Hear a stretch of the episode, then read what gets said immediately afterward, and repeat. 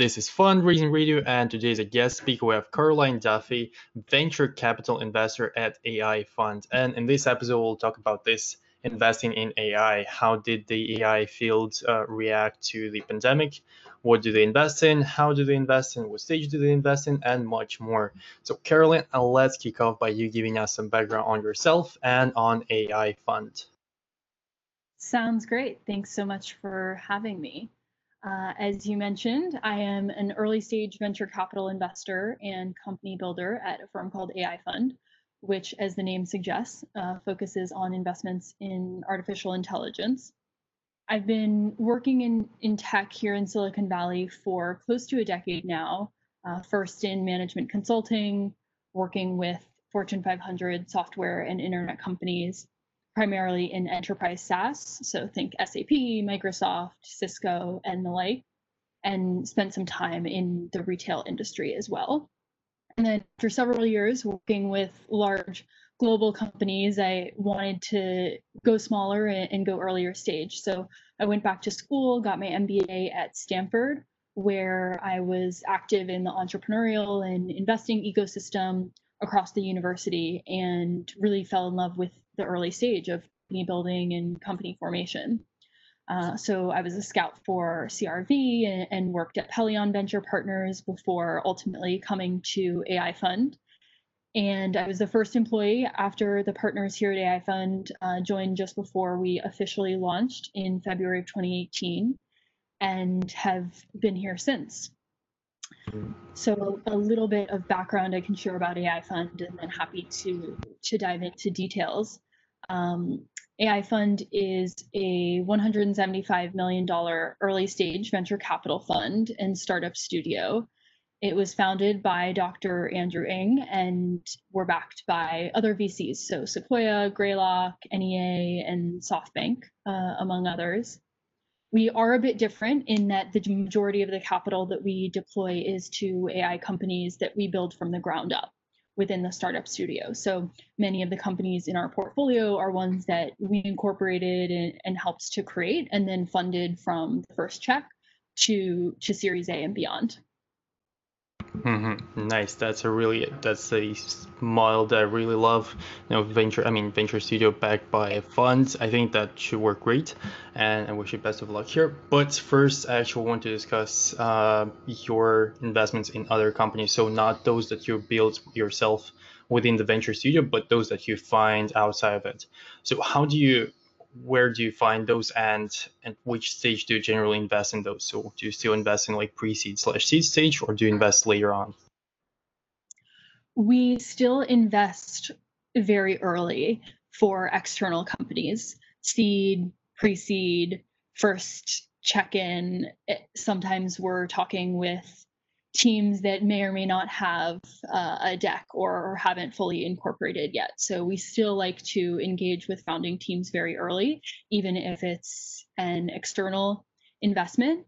And for those, in terms of where they come from, it varies. I would say the vast majority of those come through the AI ecosystem or network. So it's someone that we've worked with before, or know of their work in the ecosystem from a technical perspective, and or someone with a deep subject matter expertise who may or may not have the same technical grounding within AI, but have a really unique insight into a particular space and unique connections in a particular space that, when combined with the technical work that we can help support, can be really special.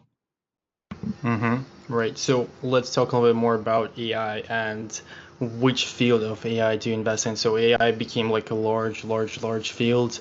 Do you focus on any specific part of it, or are you like a generalist investor in AI field? We are generalist investors within AI. And we also look broadly at a number of different industries. I would say much of Andrew's background and some of his work academically was in deep learning. And so we certainly do quite a bit from a deep learning perspective and applications there. And then lately have spent a lot of time within, computer vision and NLP, but we have a pretty broad mandate for working with companies throughout the AI ecosystem and large umbrella that's grown over the last several years. Mm-hmm. All right, now let's move on to the topic that's trending now, the fundraising during pandemic / investing during pandemic. So what do you think was the reaction of startups that are focusing in AI fields after the pandemic hit? Was it, did it come off better after the pandemic, or was it actually damaged by it? Yeah, I do think that AI companies suffered, early on from kind of just the macro confusion around what was going to happen, and maybe some initial hesitancy by investors to invest in those first couple of weeks or months of the pandemic. But as we've gotten further out, I see AI companies doing really well. And within the pandemic, because there's more need for the technology in a lot of cases than ever before. So one use case, for example, is with detection in terms of social distancing. So that's something where a lot of companies, whether or not they were doing it before or have kind of pivoted into it, but using computer vision for understanding how many people are in a particular location, how well they are distanced between one another, has been valuable on both the consumer and enterprise side, really, because I think it does a lot within manufacturing and industrials when companies are trying to get people back to work, but want to get them back to work safely.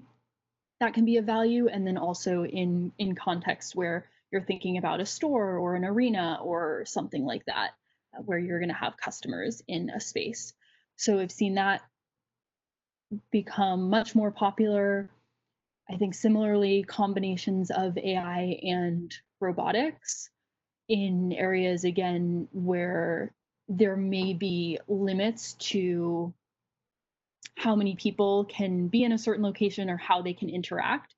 And so there's been more focus on investing in robotic and AI solutions to maintain work across a number of different industries, despite the lack or absence of human workers, and or to have them do some of the work that requires in-person interaction. So within hospitals, for example, how can you use robots to more effectively be serving medication and that sort of thing? Right.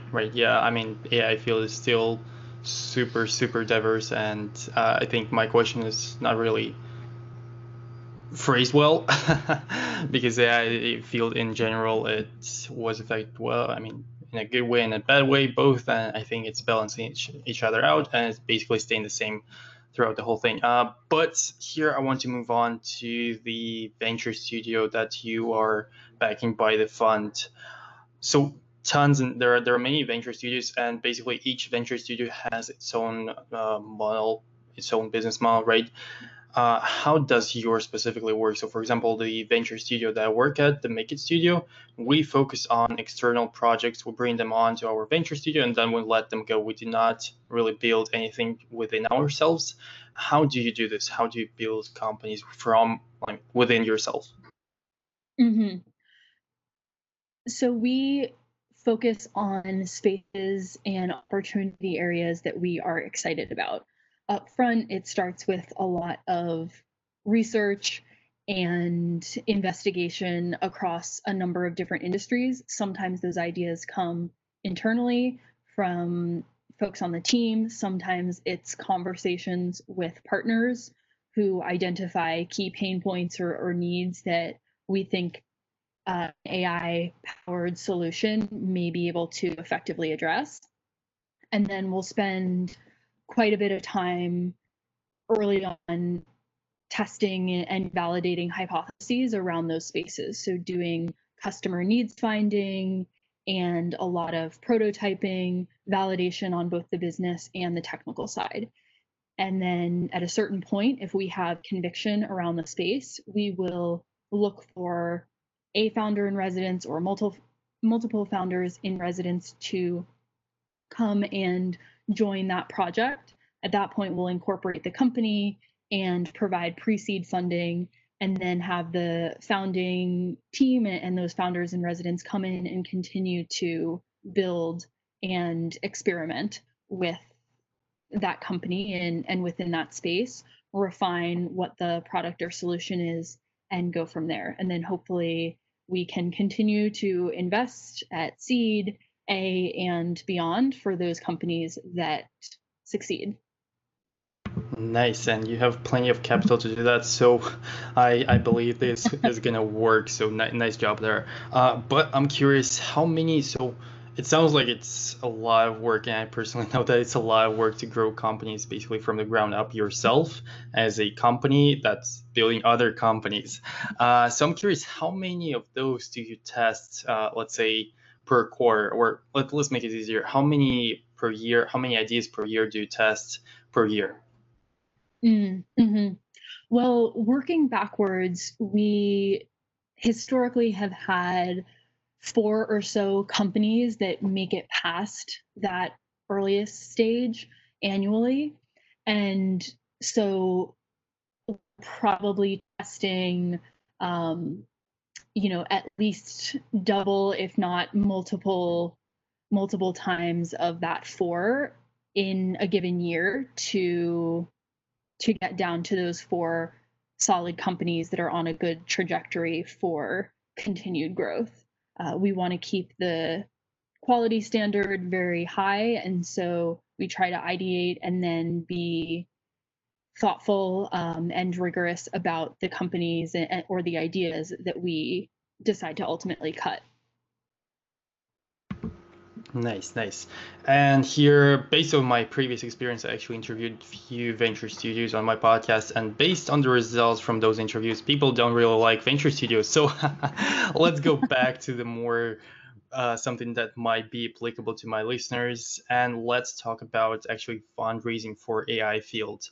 So for example, my previous interview that I just released this morning was about obviously AI.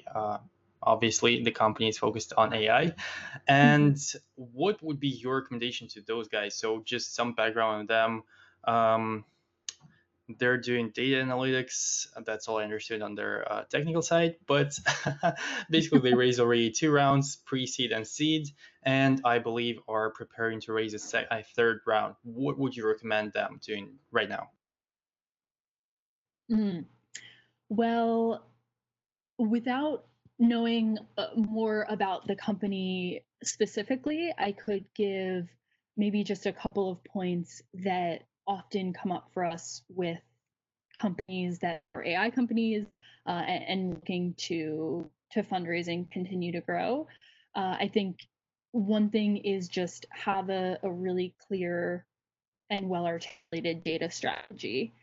And that's from the earliest stage. This is important, but certainly if a company has raised multiple rounds, having a track record of testing that data strategy and then building one that they think is both successful and then ultimately scalable is particularly important. I would say going beyond the technical is important as well. So having an amazing feature is fantastic, or making gains from a technical perspective, but it's really not enough. We see AI as a tool, but not as a company in and of itself. And so there needs to be kind of a broader understanding of the product, the solution, how it's meaningfully different. And I think a lot, particularly of technical teams that I see and work with, helping them to refine really what that is and what that meaningful use case is really important. And I think a follow-on to that is a clear and narrow customer target or a hypothesis of one. It sounds like for this company, if they've had multiple rounds, they should have that. But again, within AI, it is particularly valuable to narrow what that first customer set is, have a really specific use case and beachhead, because from both a technical perspective and a business perspective, that's going to be important to build out and be able to initially scale and demonstrate traction. And then once they have that, an understanding of the technical robustness of the solution and how applicable it is outside of that narrow use case will be valuable for them moving forward. Absolutely, great advice. And I want to move on and talk about more general advice about pitch deck. So what do you think are the three must-have points in the pitch deck? So when you're looking at the companies that you want to fund externally, what are the three major points that you're looking at? You know, I think that it really, it would line up pretty well with what I just mentioned, in that having that clear, narrow, early customer target or that hypothesis of one is critically important. It's always a red flag when a company is coming in and trying to do too much all at once, you know, build a platform from scratch at first. And so having a narrower target and a beachhead is particularly important. I would say similarly, you know, having a really good understanding of go-to-market. I think that's even more important now that we're in a pandemic, is, you know, on the enterprise side, not just what that data strategy is, but really what are the go-to-market channels going to be that will work well. And so having that in the pitch deck is critically important. And when pitching to folks who don't know the space well, or that's a new problem, I think what's important and often can be overlooked is a crystallization of what the problem is, and make that real and visceral of what the problem and pain point is that they're solving for.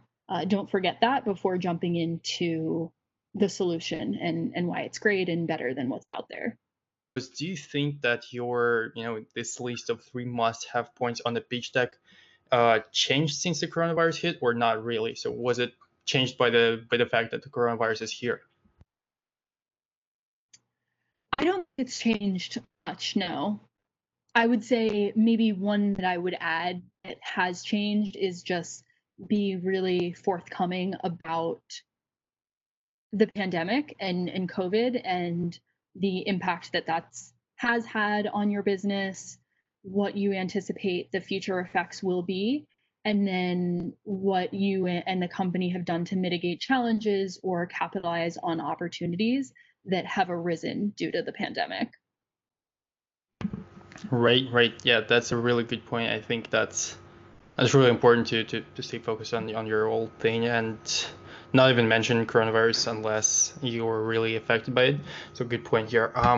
And moving on to one of the probably standard questions that I ask pretty much every speaker of mine, which is your advice to those early stage founders trying to raise money right now during this pandemic. I mean, we already discussed the case of obviously AI, but what about those who just have their idea and have some sort of technical thingy going on, but no traction yet? What would you recommend them? For that environment, what I would say is try as much as possible to be really lean and scrappy. So if you have something technical that is potentially interesting, depending on the industry, try to stay lean and find customers or proof of concept customers, and get a lot of additional data and feedback on what you're building. If you are looking to fundraise and you feel like you need funds to move forward, I would recommend, I still think there are plenty of angels and early pre-seed funds that are willing to and excited to invest during the pandemic. So focus on those and maybe raising less to then prove out what you need to build and getting traction there. And then later on, raising a larger round where the valuations may be better, you may be able to get a larger check. So it really depends on where the product is, where you're trying to play. But I do think that there are plenty of opportunities still to raise that earliest funding if you're just getting started. I would say if you have the benefit of time for raising or want to in the future, start building relationships now. I think that's always been valuable, but it's even more so in the pandemic. You know, it can take longer for investors to get to a level of comfort or familiarity with a founding team. And so if you're able to build a relationship over time, provide more touch points, then it's a little bit less uncertainty for the investor and will make it easier despite the pandemic to be confident in you and what you're building and still want to invest. I would also say, you know, be thoughtful about who you reach out to. Really look at investors who know your space or know the adjacent space as well, and be proactive in trying to reach out to them first. You know, again, I think comfort level with a space is really valuable at a time when there is so much uncertainty. So the more that you can de-risk for investors, despite the circumstances, will help a lot. And then lastly, I would say to the extent that you can, if it's a company that's already raised or even just raised from angels, you know, don't be afraid to reach out to them for help as well in getting connected to the right people. But first and foremost, try and build and test what you can in a pretty lean and scrappy way. And I think that will set you up well for funding now or funding later. Right. Yeah, great advice. And here I actually want to touch on to something that you just said, which is reaching out first. What's your recommendation on that? What do you think is the best way to reach out if you do not really have a warm introduction to a person? Mm-hmm.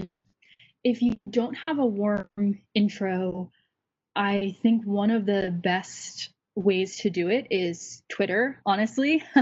I think people, if you look across the different avenues of email, LinkedIn, Twitter for cold reach outs, Twitter has a much higher hit rate that I've seen for myself and then for other investors as well. What I would say if you're doing a cold reach out is to be pithy, so don't make it too long, but make a compelling pitch early on and in a concise way about what you're trying to build. And I would also say that you can make it clear that you're not necessarily trying to raise yet, and that will help to put it in perspective. So relationship building, if you're asking for advice on the space or want to share about what you're building at the time, I think that's an easier way to engage for initial conversations than it is to send someone a pitch deck and say, we're raising right now, let me know if you're interested or not. Right. So reaching out and being thoughtful in the message that you communicate, being clear about what you're building and why it's exciting, but then also why you want to engage initially is really important. Right, that's actually great advice. I'm personally not the biggest fan of Twitter, but I've heard tons and tons of great things about it, so I'm sure, slowly but surely trying to get myself on it. So we're moving on to the last question of today's episode, which is a call to action. So what's that one specific thing that you would like the listener to do as soon as the episode is over? Well, I would say first and foremost, if the listeners are anything like me and they've been spending way too much time looking at a computer screen, I would say stand up and stretch, get your body moving. But in all seriousness, I would say go online and check out some of the fun videos around GPT-3, which was released back in June, but is getting a lot of hype now. It's a new language model with some pretty exciting new applications for language creation and generation. So it's some fun threads online and on Twitter to see what the future of AI will be. Right, that's actually, even I've heard of that, I haven't actually checked it out yet, but I'll definitely will after this one.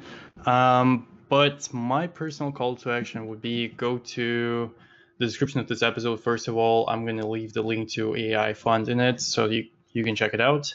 And also, I will leave Caroline's Twitter link in it. So if you want to reach out to her, definitely do it on Twitter, okay? And one more thing, I recently discovered a tool called Confluence.vc. It's a directory with tons and tons of cool information. There is like a media list. There is a list of VCs who are members of Confluence. So I'll leave a link to it. Pretty interesting, so definitely check it out. And at this point, we'll wrap it up. Thanks a lot, Caroline, for coming up and for sharing your knowledge in AI field. It was a really interesting episode and good timing because the most recent episode was about AI as well. So thank you for that. Thank you for coming up today. Thanks so much. I enjoyed it.